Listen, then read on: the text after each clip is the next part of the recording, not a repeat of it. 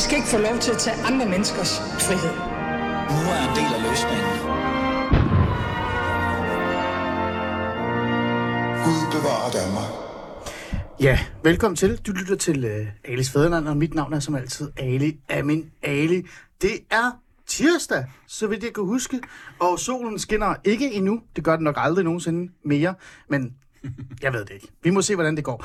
Du har i hvert fald to timers skøn øh, fæderlandsradio foran dig, som du skal glæde dig rigtig meget til. Det bliver nogle meget øh, interessante og spændende emner. Alt fra universiteter til Uber. Ja, du hørte rigtigt. Ubers øh, genindførelse, måske endda i Aarhus Kommune. Vi må lige se, øh, hvordan det ender med. Og så skal vi også forbi AGF og Psykiatrifonden. Man skulle nærmest tro, at jeg har fået penge, støttemidler af Aarhus Kommune for at rethrinke deres brand. Men, men sådan er det ikke. Det, det er ikke det, der sker. Vi har bare lidt ekstra fokus på Aarhus.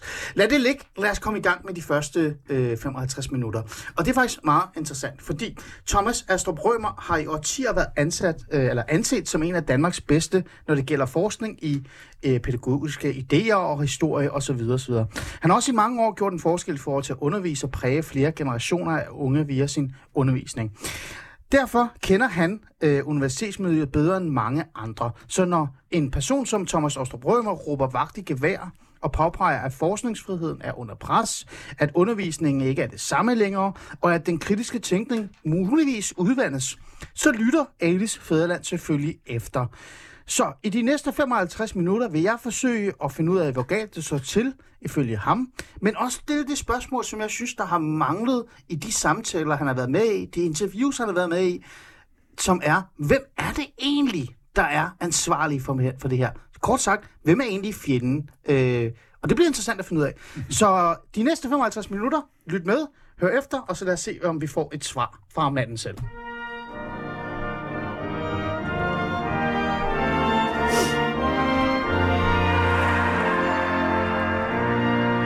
Nå, Thomas, velkommen til.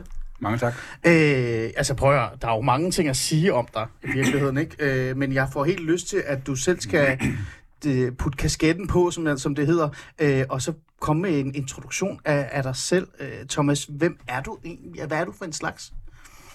Øh, ja, men først og fremmest tak for de pæne ord i starten, øh, Ali. Øh, men ellers så er jeg, øh, lige pt. er jeg seniorrådgiver ved den nye tænketank Prospekt, mm. øh, og har været der et halvt års tid. Og før det, der har jeg i 15 år været ansat ved øh, DPU øh, ved Aarhus Universitet, altså inden for den pædagogiske forskning inden for det område, der hedder pædagogisk filosofi. Øhm, og før det igen, der har jeg været seminarlærer på et pædagogisk seminarium i Aarhus. Okay. Øh, hvor lang tid har du egentlig været i det her fag og det her miljø, altså universitetsmiljøet? Bare sådan, så vores lytter kan få sådan et indblik over det. Øh, det har jeg været 15 år. 15 år? Jeg blev ansat i 2008, i øh, februar. ja. Mm. ja. Så det har været en kæmpe stor del af dit liv? Ja, ja, det har været. Øh, ja. Helt bestemt. Øhm... Og før det, der var jeg phd studerende ved Aalborg Universitet også. Ja. Øh, ja. Så det har jeg også haft lidt.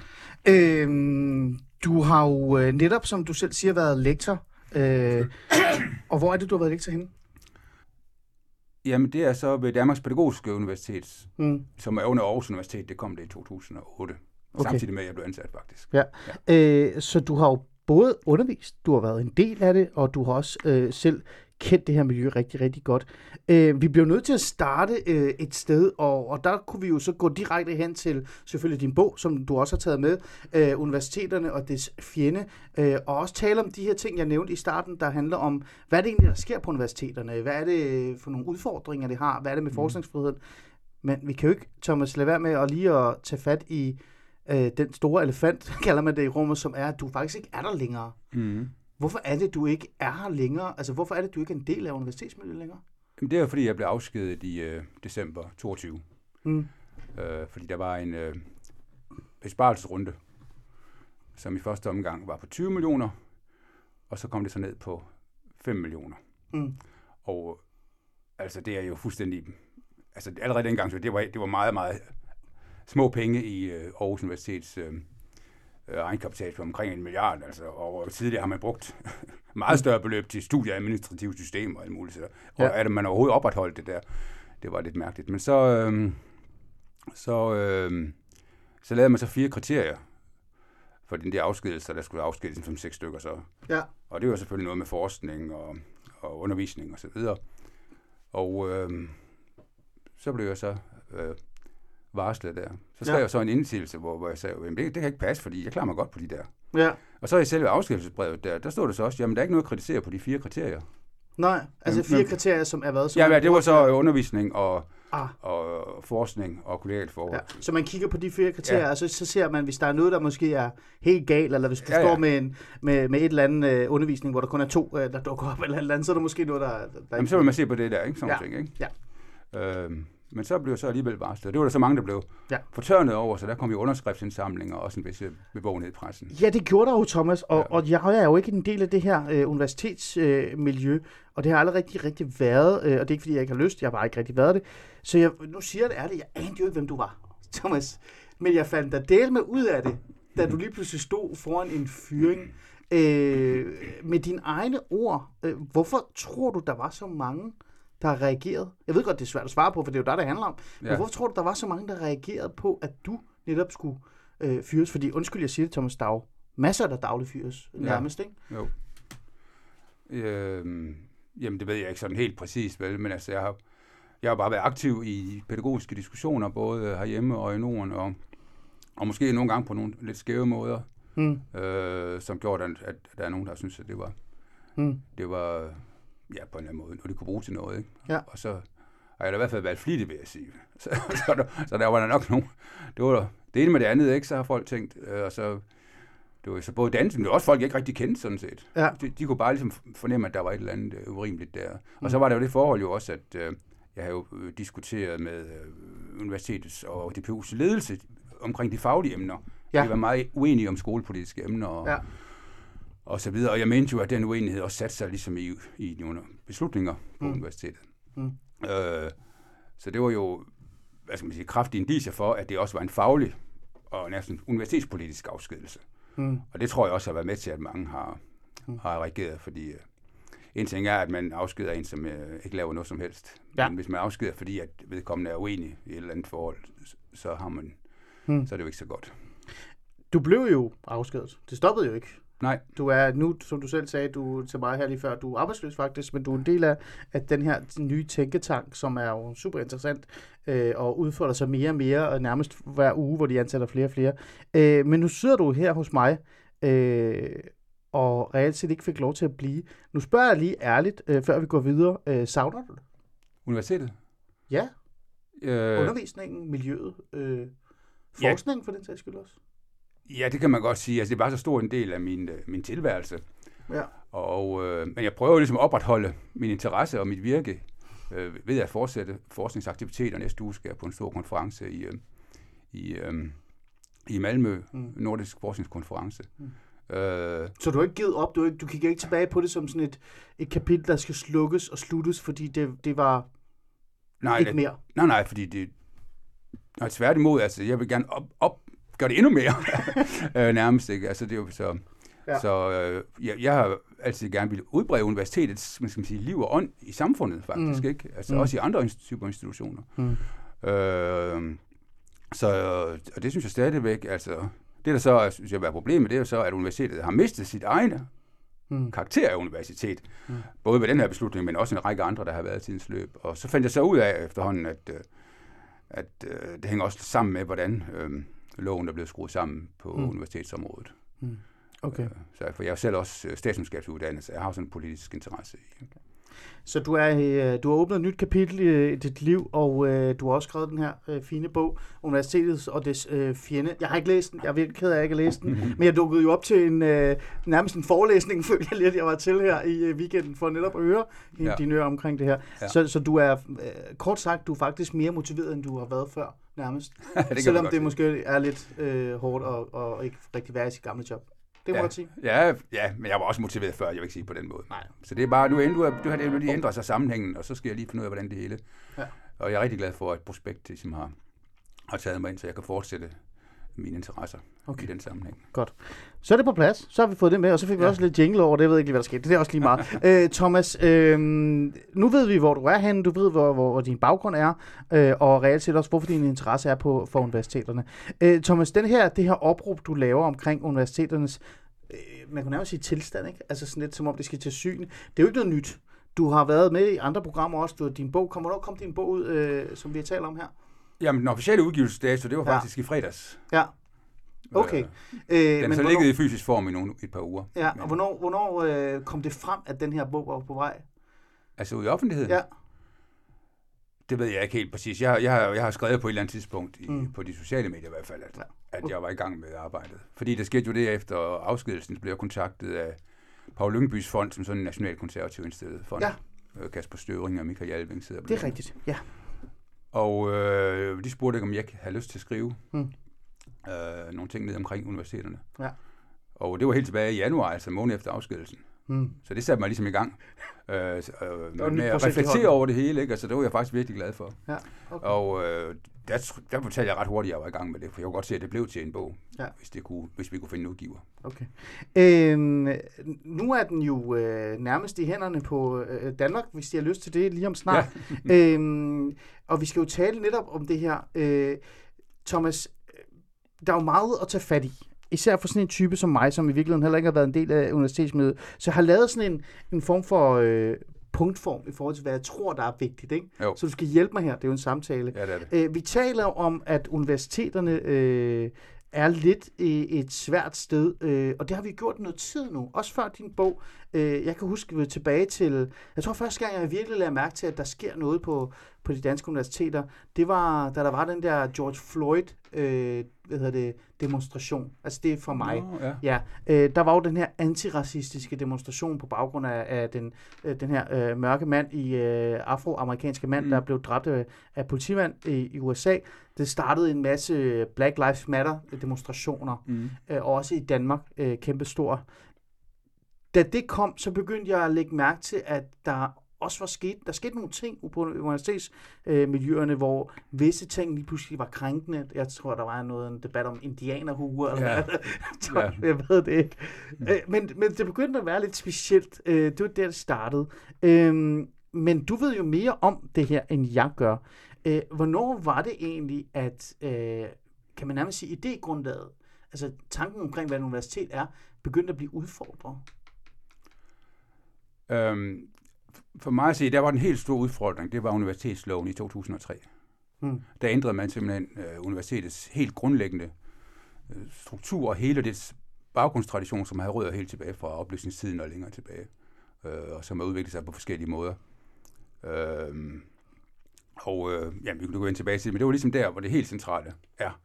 Ja. Ja. Øhm, for der, der, der øhm, og så de der ting, du nævner der, det er nogle ting, der er kommet øh, sidenhen og været en del af de diskussioner, som har jo været i samfundet omkring det ene og det andet. Hmm. Så jeg lægger ikke, det, det er ikke noget, jeg behandler i, øh, Nej. i bogen, Nej. i de identitetspolitiske emner. Nej. Øh, nej, det gør du nemlig ikke. Det er jo bare Nej. for sådan at, jeg tror mange af sådan almen danskere, der ikke kender universitetsmiljøet, ja. Eller ikke kender alle de her reformer osv. Mm. osv. Jeg tror, det er de første gang øh, tænkte, hvad er det egentlig, der sker i de der miljøer, du ved, hvorfor ja. Må man ikke have en indianer er tøj på og sådan noget, ikke? Ja. Så det er derfor, jeg prøver sådan at komplicere, øh, eller gøre det nemmere at forstå. Men ja. du nævner selv reformerne ved universitetet i 2003. Ja. Øh, Thomas, det her, det er, altså jeg har sat mig for at lære det her. Du Ja. skal lære mig. Ja. Hvad var det, der skete? Jo, men altså, der sker jo det, at øh, altså, hvis man går ind i øh, alle baggrundsdokumenter, der har været op gennem århundreder, helt frem til 2003 faktisk, Ja. øh, så spiller hvad skal man sige, universitetets klassiske emner en stor rolle. Mm. Det vil sige spørgsmål hvad humaniora er, hvordan man, videnskaben skal stille frie spørgsmål, og der skal være en levende diskussion, og, Mm. og alle mulige sådan nogle ting. og- ikke? Ja, ja, men også... Øh, og, og, og de er jo bundet op på alle mulige øh, drøftelser, der har været, diskussioner, der har været i, på europæisk plan også, omkring øh, humanioras nærmere natur og videnskabens øh, sammenhæng og sådan nogle ting. Og der, det har jo været en diskussion, der har kørt, hvad skal man sige, en, så, en form for faglig, kulturel, men også bred kreds et eller andet sted. Ikke? Jo. Øhm, og der har jo ikke, det har jo ikke handlet om strategier eller arbejdsudbud eller økonomisk vækst overhovedet. Nej. Det har været et ikke-tema. Mm. Og så sker der det i 2000, og, ja, for at gøre historien lidt længere, så i 2001, eller omkring år 2000, der nedsættes en såkaldt forskningskommission. Øhm, Mm. Af hvem? af, ja, det er sådan set af den, øhm, på det tidspunkt, socialdemokratiske regering. Mm, okay. Øh, det støttes selvfølgelig også af de andre, mange af de andre i hvert fald. Mm. Øhm, og så i 2001, der kommer jo så øh, VK-regering med, med Hein, hvad hedder han nu? Øh, øh, Kelly Sander. ja, ja, Alexander lige præcis, ikke? Ja. som bliver den toneangivende minister i det årti der. Ja. Men så den her forskningskommission, den barsler så med en rapport på to bind mm. i 2001. Og øh, det er et fuldstændig andet sprog. Mm. Altså det handler kun om strategi og alt sådan noget der, og, og vækst, og altså der er ingen referencer til. Mm. Og de der gamle styrelsesorganer, som for eksempel det såkaldte konsistorium, mm. øh, som var en gammel lærerforsamling, Ah, okay. øh, som er eksisteret helt tilbage fra Københavns Universitets grundlæggelse i øh, omkring år 1500, Ja. og altså helt frem til år 2003. Ja. Det er jo universitetets autonomi. Ja. Altså, de styrer sig selv på en måde. Så der sad, bare lige så man forstår det, Øh, der sad en masse lærere, nogle undervisere, og var med til at skabe øh, grundlaget for Ja, det vil sige, og de valgte også rektor. Ja, de valgte, ja. ja. Det kan man sige, ja. ja. ja. Det, det, er lidt en kort version, men altså, det er sådan, det det er tænkt, Ja, ikke sandt? Og så, øh, men så, øh, og så den måde, man gør op med hele det der på, man nævner bare, nu er det slut med konsistorium, nu skal vi have erhvervs- og eksterne øh, interesseflertal ind i bestyrelser, og de ansætter en rektor, ja. og der skal være kontrakter, og der skal være strategier, og der er, det er fuldstændig opgør Ja. med hele den grundlæggende ånd, som universitetet er skabt ved. Hmm. Og øh, det var min pointe, at der, der sker der så dramatisk et skift i universitetets øh, ånd og lov. Mm. Mm. Øh, og det sætter sig så løbet, og det, bliver, jo- det, det tager jo ligesom nogle år, før det sætter sig for alvor. Ja. Så bliver det forstærket i forskellige kommissions- og udvalgsrapporter, og ved forskellige fusioner og sådan noget. Og så får det sådan en særlig forstærket version faktisk mm. på Aarhus Universitet, som jeg så prøver at beskrive i øh, bogen. Øhm, så, så bare jeg er 100% med. Ja. Man går fra en, øh, hvad kan vi sige, en gruppe af, af mennesker, som kender universitetet, kender universitetets grundlag, kender grund, universitetets ånd, mm. øh, filosofi, øh, selvforståelse, altså sådan, hvad det er bygget af, hvad det er dannet af. Mm. Dem erstatter man med øh, bestyrelser, jeg tænker mm. professionelle bestyrelser, ja, Ja, som er erhvervsfolk, øh, erhvervsledere ja. Og folk udefra, ja. Økonomer Ja. og, og så videre, og så Det videre er øh, som nok også har en diversitetsdagsorden, mangfoldighedsdagsorden, globaliseringsdagsorden mm. osv. Og for den sags også, på en eller anden måde, øh, nu er det mig, der snakker, ikke Thomas? Ja. Repræsenterer lidt konkurrencestaten også i virkeligheden. Det- ikke? det er altså, klart, ja. det skal optimeres. Ikke? Ja. Øh, hvordan, jeg, jeg er lidt nysgerrig her, nu stopper jeg lige lidt for sjov. Ja. Hvordan kan man mærke det? Altså sådan eksempler, øh, øh, nærmest med det samme i universiteterne. Altså at man går fra den der sådan lidt mere åndelige og sådan lidt mere baggrundsviden til, øh, nu skal det køre som en virksomhed. Jeg føler lidt, det er Ja. sådan en virksomhed, der lige pludselig bliver Jo, jo, men altså hele sloganen for, for, for reformen, det var jo simpelthen fra forskning til faktura. For undskyld mig lidt. Fra forskning til faktura. Hold Altså op. man skulle sige, at det var jo den slags forskning, som kunne omsættes direkte i økonomisk vækst. Ah. Så der var jo konkurrencestaten, det er helt præcis øh, en betegnelse for det. Ja. Og øh, Helle Sander antalte en dag om fra tanke til faktura. Tanke til faktura. Ikke? Da Og det er altså sådan en lidt filosofisk uddannet person Ja. ja. som mig, der gør det meget ondt at høre. Så er teknisk set, det man siger, det er lidt, hvis du har en tanke, hvad kan jeg sælge det for? Ja, hvad kan, jeg kan den omsættes i produkter, der kan sælges? Ah, okay. Og det er jo det, der gør, at øh, alt det, man tidligere har tænkt selv om på universitetet, der har det jo ikke spillet, ikke, ikke spillet en rolle. Der har det jo været sandhed og demokrati og hvad ved jeg. Ja. Øhm, De store spørgsmål lige ja, ja, ja, ikke? ja, jo, præcis, og erkendelse og hvad ved jeg, ja. sådan noget. Og så er det pludselig så er det noget med, hvad det kan omsættes til, en, øhm, til et produkt, der kan sælges. Øh, så Mm. ja, ikke fædrelandet, men øh, den, nye, den nye form for nation, Ja. ligesom kan øh, Ja. optimere øh, på de globale markeder og sådan noget. Altså, Mm. mm. det, det, er- det, altså, ja, det, det, det, Det var have meget trist på en som udvikling. dig. Ja, nu Altså- tænker jeg ikke så meget over det dengang. Jeg var faktisk lige ved at være PhD-student på det tidspunkt der, så jeg burde jo egentlig vide. Øh, jeg registrerede bare, at der kom sådan nogle OECD-rapporter, kan jeg huske, der ligesom havde samme grundsynspunkt ind i noget af foretagendet der. Okay, kan du fortælle, hvad OCD-rapporter er, bare lige kort, så vi kan være med? Jamen altså, det kom jo så... Øh, oprindeligt OCD jo sådan en, øh, et, øh, et, øh, en international organisation, Ja. der skulle fremme økonomisk vækst Ja. i samfundet. Helt oprindeligt var det noget, der skulle styre øh, Marshall-planerne i, øh, efter, efter 2. verdenskrig. Okay, så genopbygningsprojekter. Ja, ja. og, Og jamen, efterhånden så blev de så mere og mere i løbet af 60'erne og 70'erne, så kom de mere ind i, øh, i andre emner end økonomi, Ja. og også i, så i. Men de, de videreførte så at sige de økonomiske logikker. Mm. Øh, ikke? Så det handlede om øh, så meget kvantitative lister og Ja. optimeringsforskning og sådan nogle ting. Og så begyndte man så at lave de her evalueringer Okay. øh, ud fra sådan PISA-lister og lignende ting. Ah, øh, som var meget, meget tekniske, og som havde det samme, ligesom det der med ligegyldighed overfor, hvad det var for en materie, ja. man var i gang med at evaluere. Mm. Øh, og nogle af de der de lavede også om skoleforskning og sådan nogle ting. De fik virkelig stor magt i løbet af nullerne, okay. Okay. den her tænkning her. Okay. Så de her, de her øh, øh, blev lige pludselig introduceret, det her øh, værktøj, kan man nærmest sige. Ikke? Igen, ja. vi er over i konkurrencen staten, ikke? hvor man bruger redskaber til at optimere i virkeligheden. Mm. Øh, du siger, du, du var studerende på det tidspunkt, så du lagde ikke så meget mærke til det måske. Nej, Hvornår jeg, lagde du sådan virkelig mærke til det så? Øh, ja, men det er et godt spørgsmål. Altså, det var i løbet af... Altså, jeg, jeg fandt ud af en del af det, fordi jeg beskæftigede mig meget med, med, med skolepolitikken, Mm, faktisk, ja. ikke? Og der var jo nogle af de samme processer, sådan Mm. lidt kort sagt. Ja.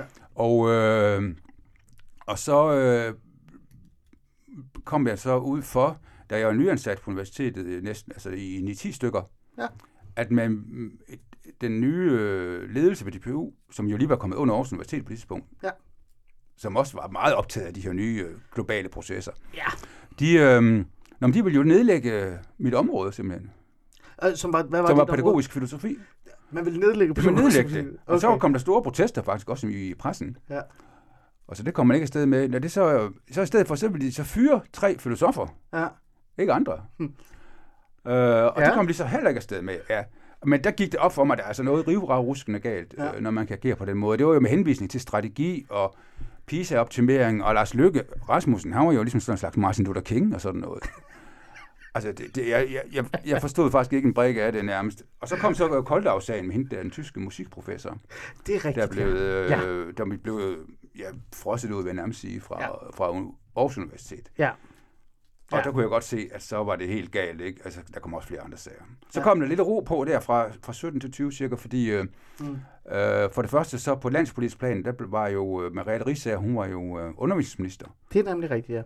Og Pind, han var, Søren Pind var forskningsminister. Og det Ja. skabte en form for, hvad skal man sige, dannelsens lidt genkomst, kan man godt sige. Mm. Okay. Og, og, og komme i kontakt med kritiske miljøer. Og Connie Hedegaard, hun blev øh, formand for bestyrelsen. Mm. Og hun var meget imod det der erhvervspolitiske universitet, faktisk. Mm. Så der kom nogle ting, Mm. øh, men Ja. det er så slut nu, når der kommer nye bestyrelser og sådan noget. Vi, øh, som lytterne kan høre, ja, så tager vi lidt... Nej, nej, nej. Prøv at, det er jo det der, det er jo en god samtale her. Ja. Som lytterne kan høre, Thomas, så tager vi, øh, du tager afsæt i øh, meget for eksempel Aarhus Universitet, fordi du netop har været en del af det miljø, du mm. har arbejdet der og også øh, øh, og, og kender det øh, tæt. Så, men øh, bare lige for at forstå lidt øh, den historisk øh, øh, fortælling, du kommer med nu. Du siger, at det, det stak fuldstændig af med konkurrencestaten, men så kom der sådan en form for øh, pause i det hele, øh, da der kom Mariette, Mariette Risser kom ind, og Søren Pind, Ja. og så videre, og så videre. Øh, hvad, hvad var det for nogle ting, bare sådan konkrete ting, som på det tidspunkt øh, var ændret, men så måske øh, kunne mærke, at, der, at det måske var gået for vidt? Var der en grund til, at de kom ind og sagde, ej, kære venner, nu er det for voldsomt? Altså, kunne man allerede ja. der godt se, at man var stukket lidt af med det hele? Mm, ja, altså både og. Altså det var ikke fordi, man, man endte, jeg vil sige, der kommer en pause, men der, der kommer ikke nogen ændring. Nå, der, kom, der var ingen ændring. Nej, det, altså det er ikke en ændring som så man sådan. tog sådan en lille... Der er bare en pause i forstærkningsprocesserne. Ah, Kan man sige det på den måde? Ja, ja, ja. Øh, men altså, der skete jo det, altså, der hvor det var mest, kan man sige, øh, substantielt, det var jo Risager, synes jeg. Ja. Øh, kritik af skolereformen, som hun har haft kørende siden 2011, da hun kom ind i, i, Ja. Folketinget. Hun blev så minister for noget, som hun ikke synes om. Ja, det gjorde hun. Og så skulle hun så justere den her reform, som det hed. Ja. Og i den justeringsproces, der kommer hun jo i kontakt med mange, mange af de kritiske miljøer i, sam- i landet, som har været siden nullerne. Ja. Øh, på mange forskellige må- øh, måder. Og derfor så kommer hun til at stå som sådan en politisk repræsentant for øh, det mere traditionelle øh, pædagogiske tænkning i landet. Og det har ikke noget med højre eller venstrefløj at gøre, det var alle mulige.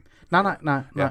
Og, øh, og Pind, Søren Pind stod knap så dybt, dybt borende, men han fik jo alligevel i regeringsgrundlaget der sat noget ind om, om universiteternes øh, autonomi eller noget lignende, og så øh, Hmm.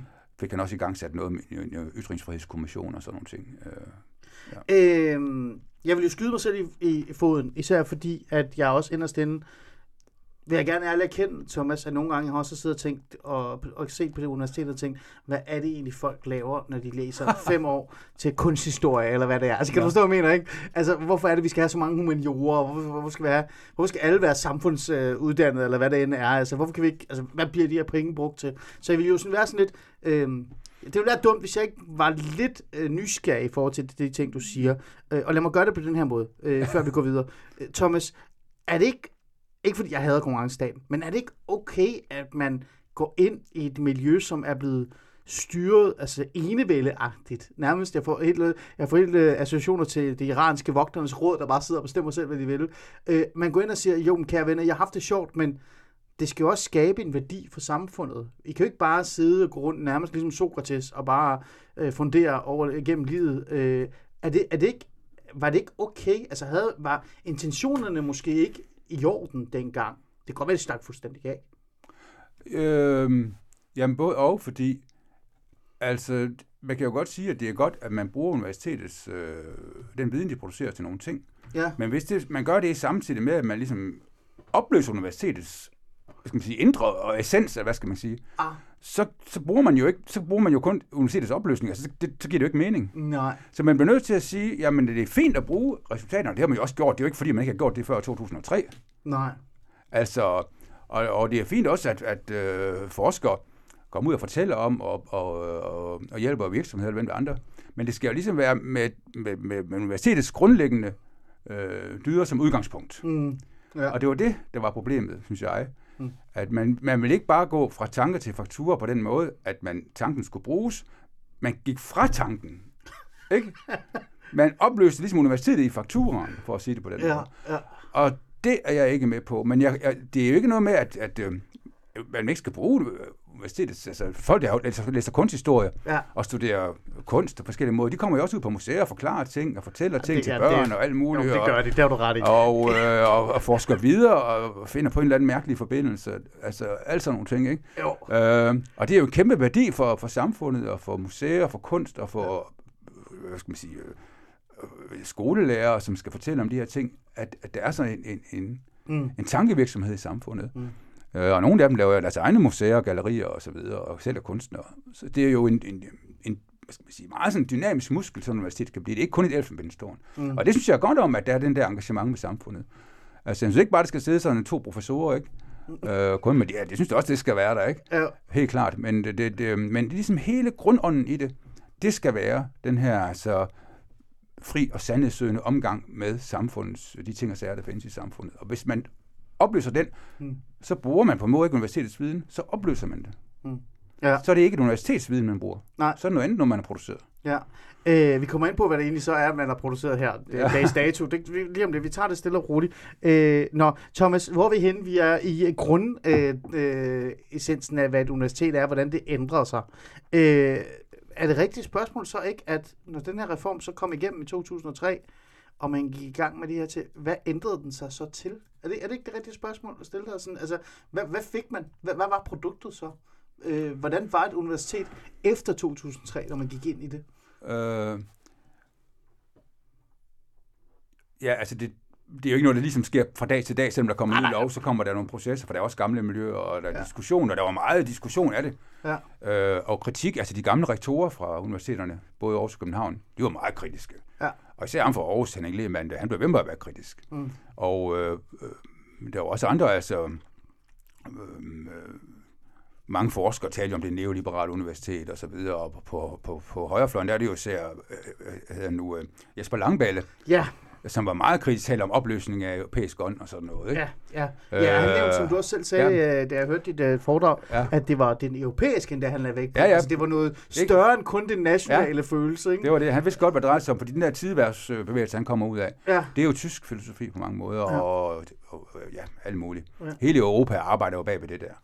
Ja. Øh, det havde han styr på, så det var godt at høre, at det europæisk, altså, det er ikke, en- altså, universitetet er ikke en national ting på den måde. Nej, nej. Øhm, øh, så der var meget kritik rundt omkring. Mm. Men det Øhm, stoppede jo ikke udviklingen. Nej, nej, nej, det gjorde det så ikke, fordi så blev det så forstærket i 2005, Præcis. for der kommer de såkaldte globaliseringsaftaler, og Åh, det er jo øh, VK-regeringen, der står for det her, med, og DF, de er jo, øh, går også ind for det hele nærmest. Ja, ja. Øh, Så her taler vi om de borgerlige. Ja, det kan man godt sige. Det er de borgerlige Ja. partier. Det er et borgerligt årti, det her, ikke?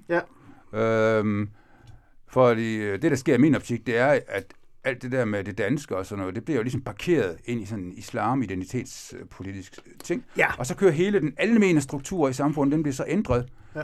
øh, ind i sådan en økonomisk tænkning. Og det gælder så både universiteterne og skolerne også. Mm.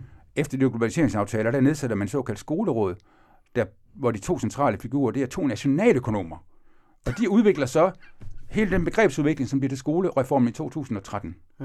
Altså, det sidder, er en øh, pædagogisk katastrofe. Ja, jeg sidder og griner, for jeg sidder sådan, grund til, at jeg sidder og griner, Thomas, Ja. det er fordi, jeg tænker sådan, øh, vi, har, altså, vi, vi taler om et område, der handler om pædagogik, der handler om øh, altså, voldsom faglig viden i forhold til børn og unge, mm. og så kommer der sådan en regnskabsøkonom ja. ja. ind og siger, her er et Excel-ark. Jamen, det er det. øh, det, er jo en mærkelig måde at tænke på, men igen, øh, vi er jo netop ved at sætte ord på, men det var jo det, der skete. Det var det der konkurrenceresultat tog ord. Man skulle producere, man skulle skabe noget, noget værdi i virkeligheden, ikke? Øhm, Jo, det, men så også det der med, at man ligesom glemte alt det der. Altså, man brugte slet ikke alt det sprog, der man har bygget op i samfundet igennem 200 år Ja. om det her. Det var væk. Hvilken, hvilken form for sprog? Prøv at komme med det konkret. Altså, hvad, hvad, hvad siger du, når du siger sprog? Jo, men altså, de der baggrundstraditioner, som biologien var opbygget af, altså det var jo hele grundianismen, og Ah, det var ja. reformpædagogikken, Ja. og det var didaktikken og undervisningslæren, som havde rødder i den tyske romantik, og sådan noget. Altså, det har var udviklet sig både gennem 1920'erne på alle mulige forskellige måder. Altså, de havde, det er en fantastisk at se, hvad de har skændet sig om der, og bygget Ja. op af Ja. seminarier og børnehaver og skoler på alle mulige friskoler Ja. ja. og alt muligt. Ikke? Og så kom så anden besættelsen og alt det der. Mm. Øh, og demokratiudviklingen efterfølgende, fyldt med spændende idéer. Ja. Bum, Det forsvandt. det forsvandt sådan der, ikke? Ja. Ja. Og det var meget tankevækkende for mig, at, øh, at Anders Fogh kom til at stå for noget af det der, fordi han har faktisk skrevet den der fra en minimalstat til, øh, Ja. ja. socialstat til minimalstat, Minimalstat. som faktisk var, øh, ja, det var godt nok præget af de her nyliberale tendenser, men der var også øh, øh, drøftelser af Grundtvig og, og, og græsk filosofi. Det var mm. faktisk en ret bred åndelig. Mm. Øh, men det skrev han så også nogle år tidligere jo. Men, men så gik det fuldstændig i... Ja. Øh, hvis vi tager fat i det der, øh, den periode, der er noget, jeg synes, der er noget, der er interessant og meget sjovt. Øh, nu kommer jeg jo fra, Altså nullerne. ja, ja, nullerne. Ja. Også hele den der, øh, du nævnte selv, den der udlænding- og integrationsdebat, øh, der var, der også opstod. Ja. Og så kom den, altså den eksploderede jo i 15, ikke? Jo. Men, men øh, i nullerne, der, der startede den stille og roligt. Jeg synes, det var interessant at opleve øh, som ung, men også senere, af hvor meget fokus man havde på øh, dannelse, øh, danskhed, øh, historie, vestlig historie, europæisk historie, øh, kontra de her udlændinge, der kom fra udlandet. Mm. Men samtidig man havde den, og det var- handlede om frikadeller eller et eller andet, ikke? jeg ved ikke, hvad det var. Øh, samtidig, man, altså, mens man havde den, så kunne man så se, at andre institutioner, andre områder, hvor man netop mm. skulle dyrke den her øh, dannelse, mm. man skulle have mere fokus på historieundervisning, man skulle have mere fokus på ja. Grunddannelsen, der, der, der var det ikke særlig vigtigt. Der Nej, var det globalisering Nej, ja. og konkurrencestat og øh, liberale værdier, der skulle sættes ja. ind. Ikke? Altså der var, undskyld jeg siger det Thomas, det er mine ord, der var nærmest alt til salg. Ikke? Jo. Øh, altså, men, men øh, på de andre værdier, der var det sådan, nej, der var en, vi kunne ikke rykke en millimeter. Nej. Men samtidig så var der var, var resten til salg. Øh, det, det er jo lidt mærkeligt, vi skal jo tale om, hvem universitetets fjender i virkeligheden er. Jeg kunne ikke lade være med at bare stoppe op nu efter en halv time og sige, her var jo nogle af de sande fjender Ja. i forhold til den udvikling, vi har øh, på nuværende tidspunkt. Vi kommer hen til nuværende tidspunkt nu. Det var faktisk de borgerlige, der nærmest solgte sjælen, universitetets sjæl, for, for en, en, en sum penge. Ja, men det kan man godt sige. Altså, det er jo ikke, Jeg spørger. Sige. Ja, men det var det jo, fordi de, har jo, øh, de var jo regeringsansvarlige øh, Præcis. og, og bærende. Men Socialdemokratiet de støttede også de her, mange af de her ting. Oh, jo, men det gør I jeg starten altid. gjorde SF ikke, Nej, men de begyndte så at gøre det. Mm. I, sidst, I løbet af sidste nullerne, der kom de med ind i den der øh, logik. Men hvordan tror du, nu spørger jeg dig, nu, nu, nu taler vi ikke. Ja. Øh, vi kommer lidt ud af det her, men jeg kan ikke lade være. Fordi helt ærligt, du også, vi skal, jeg skal jo lige trække din pædagogiske viden også om, om mennesket og sådan noget. Ja. Hvordan kan det egentlig være, at vi er i et samfund, vi er i en tid, hvor der er så meget på spil, mm. og der er så mange debatter i forhold til, hvem vi egentlig er, hvilke værdier vi har, for der kommer folk udefra. Mm. Hvordan kan vi være i en situation i sådan et sted, øh, og så være så øh, besatte af danskhed og forståelsen af de vestlige værdier og øh, kritisk tænkning osv. osv. Samtidig med, at vi så i vores institutioner bare sætter det hele til salg. Altså, øh, det, det der, ja. Er det ikke mærkeligt? Det er eller, det store- Hjælp mig gerne, Thomas. Ja, men altså, jeg, jeg, vil, jeg vil sige, at der er grænser for, hvor meget kan hjælpe dig. Det er stadigvæk et kæmpe paradoks. Ja. Ikke kun for det borgerlige øh, hvad skal man sige, del af landet, men også for samfundet i det hele taget. Hvordan det kunne ske, at alt det der med dannelse og pædagogik pludselig blev parkeret som identitetspolitisk størrelse Ja. øh, i forhold til noget indvandrerdebat, samtidig med, at man på hele den almene front øh, gjorde op med alt, hvad der hed historie og dannelse. Mm. Øh, så det er... Ja, vi kan ikke blive kloge på et det. Nej, det, det, ja, det kan jo være en anden form for samtale, synes jeg, ligesom at få øh, at undersøge det der, ikke? Det har du fuldstændig. Øhm. Jeg har prøvet, de borgerlige vil ikke tale om det. Nej, jamen jeg vil gerne, altså jeg har også nogle forskellige teorier, men det, det, øh, Ja, nej. det øh, Men det er sjovt, fordi Ja. nu går vi hen til... jeg tror øh, faktisk måske, altså nu de, de med, med, med de borgerlige der, de var jo meget optaget af Henning Fonsmarks Ja, det var de. øh, ja. arbejde, også Ja. af, hvad hedder han nu, ham der, der studerede de venstre intellektuelle. Øh, Jeg er ikke så god med til de intellektuelle Bent- ord. Bent, Bent. Nå, han, han har skrevet om, om de der kommunister. Ah, I, ja. i, øh, men altså i hvert fald så... Øh, øh, Så du Jeg synes, tror, der er noget de- folksmagt, der blev taget... Øh, øh, nej, han lavede nogle distinktioner, som blev for kraftige. ja. Altså både Fonsmark og også øh, få, der, de begyndte at snakke om øh, efterkrigstidens øh, grundvianisme, Ja. som meget nedladende sådan en vulgær grundvianisme, og ja, man kunne ikke ligesom bruge det til noget. Nej. Og Hård havde lidt det samme.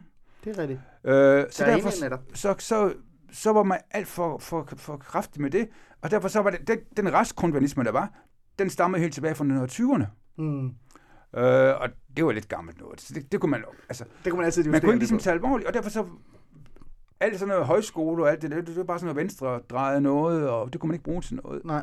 Og, øh, og øh, den helt store årsag til noget af det her, det er jo, at i, i den der mm, øh, teologiske gruppe, der hed Tideværv, som Jesper Langballe var en del af, Ja. den blev splittet op i 63 eller 64 Mm. i øh, en grundvisfløj, for at sige det lidt groft, og en kirkegårdfløj. Ja. Og de blev uvenner. Mm. Øh, og de to fløje, efter min opfattelse, det ene blev til Socialistisk Folkeparti, og det andet blev til Dansk Folkeparti. Og det er en af de helt store hvis man, ulykker i dansk kultur, at de blev så meget uvenner på en måde. Ja. Nå, Nå, men de skulle have forblivet venner. Nej, men prøv at, som jeg sagde til dig, det her, det er jo en samtale, og det kan slet let stikke af. ja, det kan det. Ja, og det er det, det gjorde. Men det har bare altid været sjovt at tænke på. Øh, Jeg var jo til det her øh, kritik øh, årskonference Ja. her i lørdags. Øh, og det var der, jeg reelt set dukkede op, fordi jeg gerne vil lytte til dig. Øh, det har jeg ikke kendt over for dig. Det er jo den næste grund, jeg var der for at være ærlig. Øh, ikke fordi de andre ting ikke også var gode, de var super gode, men jeg, jeg, jeg vil bare gerne høre dine ord på, hvad der sker på universiteterne. Og jeg synes, en af, mit, øh, en af de bedste øjeblikke øh, i det foredrag, det var, fordi størstedelen af de mennesker, der er i det rum øh, til den her årskonference, er jo borgerligt sindet, konservativt sindet. Det var, da der var en ung mand, der tog hånden op og sagde, hvem var det egentlig, der er ansvarlig for det her? Altså, hvad var det, der skete? Ikke? Ja. Og man kunne mærke i rummet, at alle sad og, og, og bare altså sådan tænkte og ventede på, at du skulle sige, jamen det var jo venstrefløjen. det var jo kommunisterne, ikke? Eller det var SF'erne og sådan noget, ikke? Og så, så kigger du på den her unge mand øh, og sagde, "Ah, det var jo altså, det var jo regeringen, eller det var de borgerlige, ikke? Ja, ja. Og så blev der helt stille. Nå, okay, længere mærke til det. Nej, men, det gør jeg. Jeg kan godt lide, når borgerlige bliver helt stille, selvom jeg selv er borgerlig. Fordi de reelt set ikke har nogen selverkendelse. Lad det ligge, det er en anden snak. Ja. Øh, og det handler ikke om dem, der var til stede. Men det synes jeg bare var interessant, for jeg synes, det er essensen af, hvad der egentlig er, der er gjort, eller der er sket, og hvorfor vi er der, hvor vi er. Og det synes jeg nemlig, det er vigtigt at tale om. Øhm, øh, fordi der er jo en idé om, øh, Thomas hjælp mig gerne, der er jo en idé om, at universiteterne er stukket fuldstændig af, fordi det er noget, der kom med øh, Vogue-bevægelsen ja. og identitetspolitikken. Politikken. Men så meget jeg har læst og hørt dig tale, så er det jo ikke der. Det startede meget før i virkeligheden. Ikke? Lad os gå hen til øh, historiefortællingen længere. Øh, hvad er det næste skridt? Altså, det var så, vi har været forbi, øh, da reformerne startede, så vi øh, har været igennem Søren Pind-tiden og Mariette Risser-tiden. Øh, der var en pause, men ja. så stak det igen. Hvad, hvad skete der så? Øh, og der tænker jeg, nu er vi jo inde i din tid. Altså både som øh, underviser og som lektor og så videre. Jamen, det var vi også med de andre jo. Ja. Ja, ja. Øh, Nå, men så vender man ligesom tilbage, så kommer den her reformkommission, Mm. som i dag øh, har en meget stor overskud sagt inden for de videreuddannelser. Nej, det har de. Ja.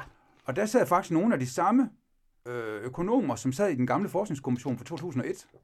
Og det er fuldstændig den der universitetslovs logik, der kører, mm. hvor man skal indrette universitetsuddannelserne efter, hvad der er arbejdsudbud og sådan noget. Altså det er helt tømt for, øh, for indholdsmæssig øh, interesse, og det har jeg stort set alle partier jo, bortset fra at radikale har, har meldt sig ud af den der. Ja, sjovt. Så er det det radikalt, der forsvarer... Øh, Ja, de har nogle meget aktive forskningspolitiske ordfører. Mm. Hvad, hvad var det, der... Øh, jeg føler nærmest, det er dødstødet i forhold til det, vi kendte, eller som du har beskrevet, som var den her frie, øh, øh, det frie rum for, for kritisk tænkning, for øh, hvad hedder det nu, forskningsfrihed osv. osv. Mm. Det var nærmest dødstødet. Det var der, hvor det sådan virkelig begyndte at stikke af så. Ja. Øh, har jeg ret i det? Eller er det Altså i helt galt? 2003, eller? Ja, altså nej, altså sådan længere, altså efter det her, hvor der kom den her, øh, altså efter Søren Pind og Mariette Risser tiden. Nej, altså det, det, det stak helt vildt meget af allerede i nullerne.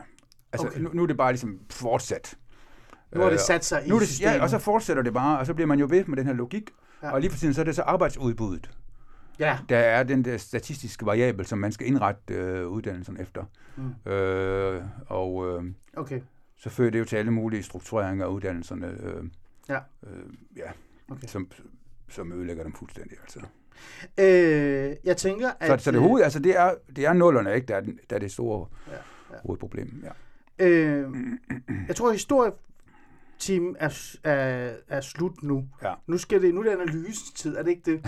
Okay, der er forskel er på det. Altså, jeg, jeg, jeg ved det ikke. Lad nu være. Jeg føler, jeg er til eksamen foran, her- foran dig. Øh, så lad os lige gå hen og så tale om at være prøve så konkrete, som vi overhovedet kan, så lytterne også ja. Ja. virkelig kan være med. Hvad er det så, øh, alt det her har udmundet sig i? Altså, hvad, hvad, hvad er det, det der med for eksempel, at man ikke kan, kritisk tænkning er svært, forskningsfriheden er svært. Hvad, hvad er det egentlig, hvad er, hvad er egentlig forskningsfrihed, og hvad er det, der gør det svært ved det? Så lad os lige gå hen til det.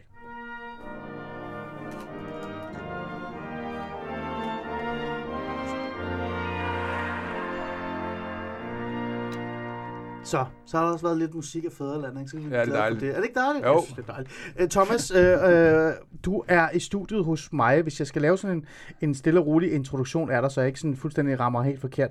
Thomas øh, Åstrup Rømer, øh, du er filosof, øh, du er forfatter, du er tilknyttet øh, den her nye tænketank, tænketank Prospekt. Mm. Øh, jeg tænker altid Prospect, som om det er sådan nogle rockere. Det bliver Christian Igen, der går altid sur på mig over, men det kunne bare være det et andet navn. Men du har jo tidligere været, øh, netop som jeg sagde, en del af øh, det øh, universitetsmiljøet. Mm. Og det vi taler om i dag, det er, øh, hvad er det egentlig, der er med universiteterne? Øh, nogle vil jo sige, at de er i en dyb krise. Men hvordan er vi endt der, og hvad er det egentlig, der er sket? Vi har lige haft noget historiefortælling. Nu vil jeg gerne tale med dig om konkrete ting. For mig, Thomas, igen ikke, nu lyder jeg sådan helt basalt. For mig, der øh, de historier, jeg hører øh, fra universiteterne, det er jo dem, der som jeg anser som slutproduktet af den historiefortælling, vi lige har været igennem. Altså det der med for eksempel, at der lige pludselig er visse ting, man ikke må tale om. Mm. At der findes øh, ting som safe spaces, altså der vil sige rum, hvor visse øh, samtaler, øh, visse kritiske tænkning ikke er øh, ikke er muligt, øh, og hvis de, hvis de sker, så bliver man nærmest fyret. Øh, det er det, jeg kender. Det er det, jeg hører. Samtidig så har jeg jo også hørt, for jeg har for eksempel i forhold til integrationsdebatten, og der er det jo kun på integrationsdebatten, jeg allermest er indenfor, mm. der har jeg jo også hørt for eksempel, at der er noget forskning, som ikke er anset som det rigtige. Mm. Øh, især hvis det for eksempel kan skabe noget stigmatisering eller polarisering og sådan noget. Mm. Så, så der er også noget forskning for det område, som jeg vil ikke sige, at det censureres, men man, man bliver enige om, at det nok er en dårlig idé at gøre det internt. Mm. Øh, det er min øh, oplevelse af, hvad produktet er. Kan du sætte nogle ord på, øh, hvad det er, øh, der øh, altså, udspiller sig nu? Øh, ja, altså, jeg har ikke været så meget... Altså, jeg har ikke mødt i mit personlige liv, har jeg ikke mødt, vil jeg sige, på universiteterne, den der slags problemstillinger. Men jeg har selvfølgelig læst om dem, og også nogle rystende øh, historier indimellem, helt klart. Øhm, øhm, men det har ikke været noget, der har fyldt mm. på den måde, det vil jeg lige sige. Og det er heller ikke noget, der fylder i de eksempler, jeg giver her. Nej. Der er det mere noget med spørgsmål om, at nogle af de her nye øh, tænkninger omkring universitetet og ledelse, at de sætter sig som struktur ned over en hel række, øh, hvad skal man sige, øh, ja, både afskedelser, men også den måde, man tænker uddannelse og pædagogik på på universiteterne, og den måde, man, man organiserer forskningsprogrammer og, mm. og sådan, og i hele taget karriereveje for de øh, unge forskere, som oplæres til bestemte måder, øh, Ja. og sådan noget. Der kommer sådan en form for øh, anti-universitets universitets ånd ind over foretagene, som sætter sig ind i øh, de forskellige strukturer på universitetet. Også den måde, hvorpå øh, rektorforeningen, de, de hedder Danske Universiteter i dag, hvordan de ligesom svarer på politiske henvendelser og sådan noget. Det er hele ligesom sproget, der ligesom har ændret den der karakter. Og så er der spørgsmålet om, øhm, øh, om, om, øhm, om nogle af de andre ting. Altså, jeg har ikke været ude for, øh, for ellers der er der jo i i, i, altså, i pædagogiske miljøer, der er jo folk, der er meget interesseret i den identitetspolitiske forskning og sådan ting. Og jeg, jeg er selv meget kritisk for meget af dens baggrund, vil jeg skynde mig at sige. Øh, Ja. Men jeg vil også sige, at man skal også være, øh, i åndsfrihedens navn, skal man også lade tingene udvikle sig. Det er jo en, det er jo en generation her, øh, som arbejder sig ind i at prøve at forstå øh, sin omverden, og meget mange af de her teorier som, øh, og, og tilgange, de har jo rødder selv. De, altså, de kommer ikke helt ud af det blå, ligesom man nogle gange tror. Nej. Altså, de har jo rødder selv i, øh, i forskellige sider af den europæiske åndshistorie. Og øh, det, som jeg synes, man skulle gøre, og man skal bestemt ikke forbyde det der, som jeg nogen har indtryk af, at nogen de synes, man skal. Ja. Øh, tværtimod, så skal man undersøge, hvad går de ud på, og, og kritisere dem med et godt hjerte, og så, øh, og så må man ordne det på almindelig, inden for åndsfrihedens øh, rum. Altså, øh, Åben debat. ja, simpelthen, altså at finde ud af, hvad er det for noget, de ja. mener. Altså, det er jo alle mulige filosofer, der ligger der i baggrunden. Mm. Det er ikke bare sådan, nogle skøre nogen med indianerhatte. Det, altså, det synes jeg også er. Jeg elsker udklædning. Jeg kan ikke, altså, jeg kan ikke forstå, at venstrefløjen, venstrefløjen blevet så poetansk i dag. Ikke? Ja, men det er en Altså- god debat jo. Ja, præcis, ikke? Ja. ja. Øh, men altså, i gamle dage gik venstrefløjen ind for kannibalisme. ikke? Nu går man ind for puritanisme. Ikke? Man må ikke engang klæde sig ud, og man må ikke sige noget. Jeg er så, ja, forskrækkeligt. Ikke? Ja, ja, det, jeg tror, der er Øh, mange, nå, men det er men altså, jeg synes ikke, det skal betyde, at man på nogen måde skal lægge bånd på de forskningsmiljøer, mm. der på forskellige måder har kontakt med de her ting. Tværtimod, så må man så sige, og hvis, øh, hvis der er nogle miljøer, hvor, hvor det bliver meget sådan, øh, øh, altså det største problem, det synes jeg nærmest er, hvis nogle af de her miljøer, de kommer i kontakt med de her ledelsesstrukturer, som jeg har forklaret. Ja.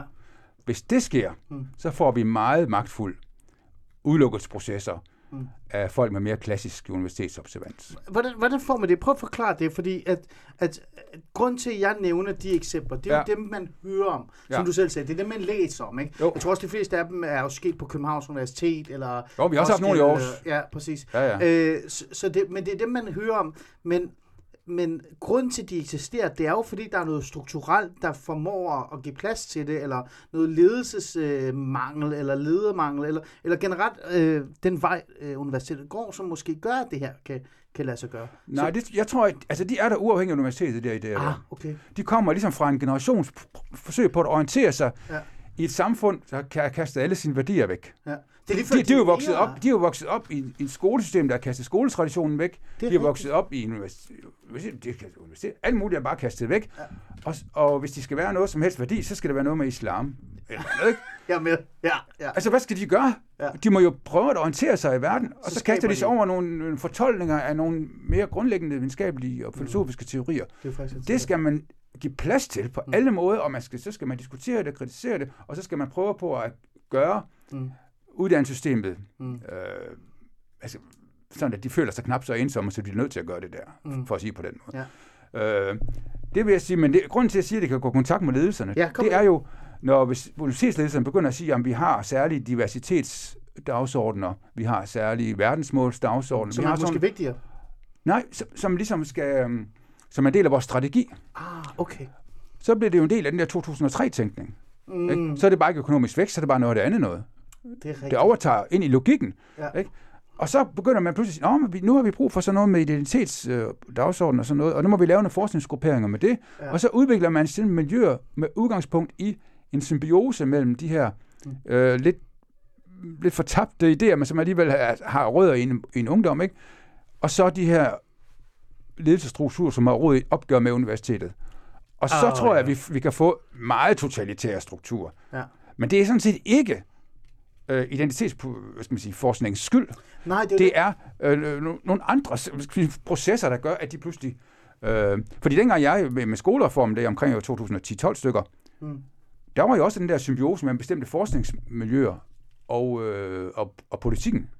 Ah. Det var bare ikke noget at gøre med identitetspolitik. Nej, det var, Det var sådan en bestemt form for evidenstænkning, som knyttede an til øh, det der skoleråd og økonomi og sådan noget. Ikke? Jo. Det var andre former for det. Mm. Øh, så det, det er den der, den der med stat-videnskabssymbiose, Mm. den skal vi have med. Mm. Øh, og den var man af med i det klassiske universitet i princippet. Mm. Og den skal vi tilbage til at komme af med. Fordi så kan øh, de der alle mulige ting jo udvikle sig, og generationerne kan undersøge ting og finde ud af ting, og, Mm. og skændes og diskutere. Og, mm. og øh, Mm. Men det er jo snart, det er jo sjovt, fordi det du, det du nævner her, det er jo at reelt set, at, at i virkeligheden så er det jo jeg vil ikke sige, øh, jeg, har det svært ved at sige, det er positivt, men det er jo faktisk godt, at der er den her kritiske tænkning, som i virkeligheden udspiller sig i Vogue-bevægelsen og identitetspolitikken, der sådan udfordrer samfundet, samfundsstrukturerne mm. osv. osv. De lægger op til debat, og så skal de jo bare mødes med en anden form for debat, fri debat, så man kan have en dialog og en diskussion. Det er jo sådan meget øh, universitetets øh, ja. grundessens, øh, at man har den her frie debat, men det, når de møder, nu siger jeg det sådan lidt øh, eksemplarisk, ikke? når de møder en bestyrelsesmedlem, som er øh, professionel bestyrelsesmedlem, og kommer ind med en globaliseret, progressiv tænkning, Lige som præcis. gerne vil så, sådan, markedsføre det nærmest, mm. ikke? det er der, hvor det, sådan bliver, det går galt. Der går det galt. Så kommer der en ubalance. Ja. Er det det? Ja, øhm, lige præcis. Øh, altså, men, men det, det, Thomas, det kan man jo ikke bare ændre nu. Ja, altså, man kan bare det, lave, jo, man kan starte med at lave lovene om. Mm. Hvad, fortælle mig mere, hvordan laver Jamen, man, man kunne lave den om i 2003, så kunne man også lave den om i 2020. 23. Så, så teknisk set, det du siger, det der så er... En ny forskningskommission. Som bare kan ødelægge det igen. så, ja, som laver en ordentlig stru- lov, lovmæssig strukturering af tingene. Ja. Øh, og det samme med skole og, og de andre ting. Og man har jo kunnet ændre tingene så meget, så kan man vel også ændre noget, ja. gøre det en gang til. Ja, fordi du sagde til mig her, Thomas, da jeg talte med dig omkring, at vi skulle have den her samtale, og jeg skulle nærmest jeg føler lidt, jeg har været til undervisning. Du sagde til mig, prøv at det, det er jo mere end bare universitetet. Det er jo også i skolerne, ja. og det er jo i andre områder. Jo. Øhm, er, er det det samme, du ser? Det der med, at, at, at skolerne også begyndt at blive ligesom, du ved, sådan konkurrencestatstænkning og... Det er den samme grundlæggende meka- mekanisme, man så må sige, og ja, den, blev, ja. for, altså, den blev indstiftet for alvor med skolereformen i 2013. Mm. Og, men baggrunden for det blev udviklet fra 2006 faktisk af VK-regeringen, mm. med alt det der globalisering og skolerådet. Og, ja. øh, og proportionshøjskolerne blev etableret også i 2008 som en del af det her. Mm. Det var jo opgør med de gamle seminarier. Det er rigtigt, ja. Øh, så det, var jo, det er en del af samme ideologiske proces, mm. vil jeg sige. Så dengang lærerne, de, de protesterede der i 2013, kan ja, det? det kan jeg. Øh, så var det ikke kun mod, for den danske model og overenskomster. Mm. Efter min opfattelse, så var det også en form for fornemmelse af, at der var noget mere grundlæggende syn på, hvad en skole er, som mm. pludselig var gået tabt, og så stod de pludselig der helt alene. Mm. Med en skole, altså vi har jo en national skoletradition, som virkelig sparker røv, undskyld. Ja, vi har været stolte over den længe. Jeg ved ikke, om vi stadig skal være øh, det. Men, men, det, ja. men jo, det skal man da, men problemet er, at man ødelagde den. Ja. Det er samme med universitetet, det er samme sker på skolen. Man udslettede alt det der pædagogiske sprog, som har udviklet sig i landet over 200 år. Mm. Øh, med et penselstrøg. Mm. Ja. Øh, men Thomas, så er vi tilbage til det der med, at jeg skal prøve at være sådan lidt kritisk, eller forsøger på det, for jeg er jo lidt enig med dig. Øhm, men er det ikke bare, altså, er der ikke noget, man ikke kan stoppe, netop på grund af hele det her med globaliseringskræfterne, øh, der spiller ind? Øh, vi sidder og snakker om, øh, jeg tror det var 60'erne, og øh, før det, var det ikke hjælp mig gerne, hvor man havde de her, øh, den måde, den styringsform. Øh, vi er jo i 2024, altså øh, alt er jo Altså man kan jo flyve til London billigere, end man kan tage DSB til København nu. Øhm, er det her bare måske bare ikke en ny tid, og er det ikke bare det, vi skal vende os til så? Altså, at, det kan godt være, man skal vende sig til, at vi kan flyve anden, til London. ja, ja, men altså, at universiteterne har en anden, øh, et andet formål end, end tidligere. De har, de skal producere, de skal skabe øh, nogen, der kan komme ud. Altså, jeg spørger dig, jeg ved det ikke. Altså, altså det er ikke lige, om universiteterne har at gøre med, at vi kan flyve til London, Ali. Nej, nej, nej. Men, det men, jeg ved dog, men altså, universiteterne har jo altid været et globalt indstillet institution. Ja. Altså, de, og det mener selv Grundtvig Universiteter. Altså, det må det ikke blive nationalt. Der må ja. man interesseret i, i alle de kundskabselementer, som bliver produceret rundt omkring i verden. Mm. Der var at der var masser af internationale selskaber og konferencer, man drog ud. Og, øh, så universitetet, det er virkelig egnet, kan man godt sige, til den moderne tid. Fordi det er så grundlæggende set en verdensborgerlig og en globalt sindet institution. Ja. Øh, så, og netop det her globale samfund, vi har nu, de har netop brug for sådan nogle institutioner, som har, hvad skal man sige, en form for rod og grundlæggende interesse i den del af den menneskelige praksis, der hedder nysgerrighed og forsamling, mm. som universitetet udspringer af. Øh, fordi hvis man ikke har det som udgangspunkt, så bliver det globale jo et virkelig tvangsmæssigt ting. Ah. På alle måder. Ja. Altså det globale, det, ja, det går da ind for det. På den måde, men altså, det skal jo være med institutioner, som har en eller anden forbindelse med hele altså, menneskets grundvilkår på jorden. Ikke? Mm. Øhm, og den måde, man har udviklet sig på. Og så kan de så melde sig ind i det. Mm. Og og i andre lande, der har man da også mere, langt mere frihed for, øh, og mange mere kontakt med universitetstraditionen, end vi har i Danmark. Mm. Så Danmark er, er gået særlig langt, og er gået særlig radikalt til værks. Mm. Hvorimod netop det globale samfund har, efter min opfattelse, brug for en vis stedslighed i øh, kundskabsudviklingen og opdragelsen. Mm. Så du siger nærmest, at vi er et sted, hvor vi, vi faktisk skal lære andre nu? Altså, i Ja. Til, ja. Ja, altså, det, det, man skal, jo ikke- vi kan ikke lære os selv. Hvis vi skal lære os selv, så skal vi ligesom øh, tage en, en form for selvreflektion, og hvad skete der i nullerne, og, så- og så og sige, jamen, prøv at se, hvad der er. Ja. En rigdom, der findes i, øh, i vores, øh, øh, vores bagkatalog, ikke? Mm. Så, som, det er ikke kun gamle dage, det er også er det alle mulige, der har diskuteret ting. Altså, man- det, mm. øh, og det, skal, det, skal, det er jo det, der skal bidrage til, synes jeg, at de nye generationer vokser op og undersøger ting og udvikler ting på mange forskellige måder. I stedet for, at de skal underlægges de der sådan tilfældige eksterne interesser og tilfældige økonomers øh, synspunkter. ja. Altså, øh, så ja, det er på ingen måde i modsætning af min opfattelse. Det svar, svar, jeg vil tværtimod sige, at det globalt orienterede samfund, de har virkelig brug for øh, virkelige universiteter. Mm. Ja. Øh, ja. Okay. Øh, vi, er, vi er nærmest i mål. Vi, vi har talt næsten i 50 Hold minutter. op. Ja, Ja, du har, du har ikke engang skrevet noget på dit papir. Du kunne ellers sat på, så vi Jamen, det var lige, hvis der var en note eller noget. Du ved, nej, nej. Du kan godt se, ikke? Ja. Øh, Thomas, øh, det er jo super interessant, øh, alt det vi taler om. Øh, det jeg også prøver i mit program, og det er virkelig håbløst, men jeg prøver alligevel, det er at skabe lidt håb. Altså sådan lidt, Ja. okay, kan vi, kan vi ikke komme med en eller anden løsning? Kan vi ikke lave en handleplan? Kan vi gøre et eller andet? Jo. Øh, og det vil jeg gerne lige prøve lidt med dig her til sidst, fordi Jo. jeg føler lidt, at det vigtigste for mig, det var sådan at finde ud af, hvem er det egentlig, der er altså, hvem er egentlig, jeg vil ikke sige den skyldige, men hvem har været med til at forårsage alt det, altså, hvordan er det, vi endt her, ikke? Og hvem er egentlig det universiteternes fjender?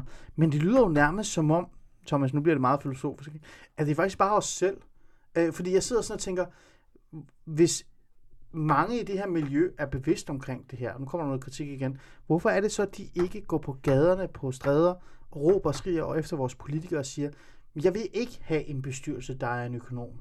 Jeg vil ikke have at det her. Hvorfor er det, at selve miljøet ikke øh, gør oprør? Øh, det har dele af miljøet jo faktisk også gjort igennem tiden, vil jeg sige, at der har været mange, som har kritiseret både mm. samfundsforskere og humanister, og, og jeg nævnte også nogle eksempler på nu. Ja. Og her for nylig for eksempel, der er jo øh, Ole Weber, som er Ja. sikkerhedsforsker og professor ved KU. Han har taget initiativ til at lave et, øh, Mm. nogle, altså, øh, nogle forskellige grupperinger og, og miljøer, som, som, kritiserer det her. Og Heine Andersen, en sociolog også. Har, Men det er jo... Det er jo øh, jeg men det er, det er ikke, de er Nej. ikke på gaden på den måde, det har du Nej, ret i. hvor, men, hvorfor øh, tror du det er? Hvorfor, ah. er det fordi, nu spørger jeg dig helt ærligt, fordi jeg har også tidligere interviewet øh, øh, undervisere og lektorer osv. osv. i forhold til Ja. identitetspolitikken, Ja. og de har decideret direkte sagt til mig, jeg vil ikke være med i programmet, for jeg er bange for, hvad ledelsen gør ved mig. Altså, er, Nå, vi tilbage til op. det der, ja, er vi tilbage til det der struktur, at, at magtstrukturen i de her ledelser, fordi de netop kører som virksomheder, nu siger jeg det ærligt, at de er blevet Jo. så stærke, at folk kan- indenfra ikke tør. Det er måske en god pointe, fordi nu, en af dem, der har været mest interesseret i, i øh, handlingsbegrebet, det er jo hende, den tyske filosof Hannah Arendt. Ja, Og Hvor, hvor øhm, politisk handling, det var noget af det smukkeste, man kunne gøre i verden. det var det flotteste. øh, og det er jo øh, eksempler på det, det er, hvis folk de træder frem på den der måde. Altså, både, øh, men hun siger så, jamen handling, det er forbundet med tænkning. Mm. Altså virkelig politisk handling, det er knyttet an til, at øh, mennesket tænker, og så har hun så en lang fortælling om det. Ja. Men hvis man er gået fra tanke til faktura, Ja. og det har sat sig i institutionerne, Mm. så er det jo tænkningen som sådan, der er under angreb. Præcis. Ikke? Og hvis man ikke kan det, så kan man jo heller ikke handle. Nej. Nej. Det vil være Ejner Arns, tror jeg. Det tror jeg også. Men så har vi bare et større problem, fordi hvordan kan man så ændre den tænkning? Der er jo nogen, der har brug for at Ja, skabe en form for nærmest oprør over for den her ledelsesstruktur, den her, ja. Men også den her måde at, som du selv siger, altså tænke på, hvordan øh, det skal være. Altså det, det, så skal vi jo det er jo nærmest studerende. Nu får, nu, nu får jeg flashback til Iran igen. Det er sådan noget studerende revolution, vi skal have, der står på barrikaderne. Altså, ja, Thomas Rømer, hvordan kan vi klare det her? jeg ved ikke jamen, altså, men vi må, især, altså, nu skriver jeg en bog og kommer hen og snakker med dig, Ja. ja. og andre nogen, de tager måske op, og Ja. så må jeg også se, hvor langt det bærer, så man kan jo ikke... Øh, Nej, Øhm, nej. øh, og måske sker det en lille smule, måske sker det lidt mere. Og, Mm. men, Det er en proces, er det det, så du I siger? hvert fald så, ja, og i hvert fald så kan så de næste generationer, så om 10 år, så kan de, hvor de begynder at undre sig over et eller andet, så kan de sige, om der skete jo noget der. Der var nogen, der gjorde noget. Ikke? Ja. Ligesom jeg selv peger på dem, der har gjort noget. Ikke? Mm. Altså, der kommer sådan en handlingstradition, der godt sige, bliver holdt lidt ved lige, mm. øh, som gør, at man at sådan nogle tanker som, som de her, de kan ligesom manifestere sig en gang imellem i- rundt omkring i samfundet. Men er du ikke bekymret for det produkt, man så skaber i mellemtiden? Nu siger jeg produkt, meget. fordi jeg er sådan et eller andet sted kø- køber ind i den der konkurrencestat, der har ramt den. Altså indtil at den her tænkning ændres, indtil at, Jo. at kritikken faktisk rammer institutionerne, men også politikerne og de bestyrelser der, øh, så skabes der jo studerende. Der kommer jo nye studerende ud hele tiden. Er du ikke bekymret for det slutprodukt, der lige det, pludselig... Jamen, det er en total tragedie. Jeg er dybt bekymret. jamen, jeg synes virkelig, det er en tragedie. Ja. Altså, det er... Men der er ikke rigtig det så meget at gøre tab. ved det. Jo, altså, det, det, vi må jo gøre det. Ja. Altså, det er også det, altså, man fortæller jo stadigvæk på universiteterne om ting og sager, ikke? Altså, og, så jeg håber bare, så mange som muligt gør så meget som muligt. Men Ja. det er virkelig en tragedie. Det er sådan nogle rige traditioner. Øhm, og det Ja. er ikke noget med højre eller venstre at gøre. Altså, det er, det er kæmpe dialoger i vores kultur, som bliver, bliver smidt ud med de her banale rapporter her. Cool. Øh, Thomas øh, Opstrup, vi er gået over tid. Øh, Okay. Vores øh, maskine har sendt vist et andet øh, tidspunkt. Øh, jeg ved ikke rigtig, hvad der er sket. Øh, så vi er faktisk gået i gang med anden time af programmet lige nu. Det, det er skønt, ikke? Sådan er det, når, når vi har en god samtale. Det er super fint. Ja. Øh, Thomas, tusind tak, fordi du var med i Fæderland. En fornøjelse at have dig med. Man kan finde din bog. Hvor er det, man kan finde den henne? Jamen, den er udgivet på forlaget Klim. Ja. Og, og, en- den, øh, og den kan alle findes... boglader jo. Godt. Ved du hvad? Det er bare det. En fornøjelse at have dig med. Tak for Ja, det. og mange tak for invitationen. Selvfølgelig, selvfølgelig.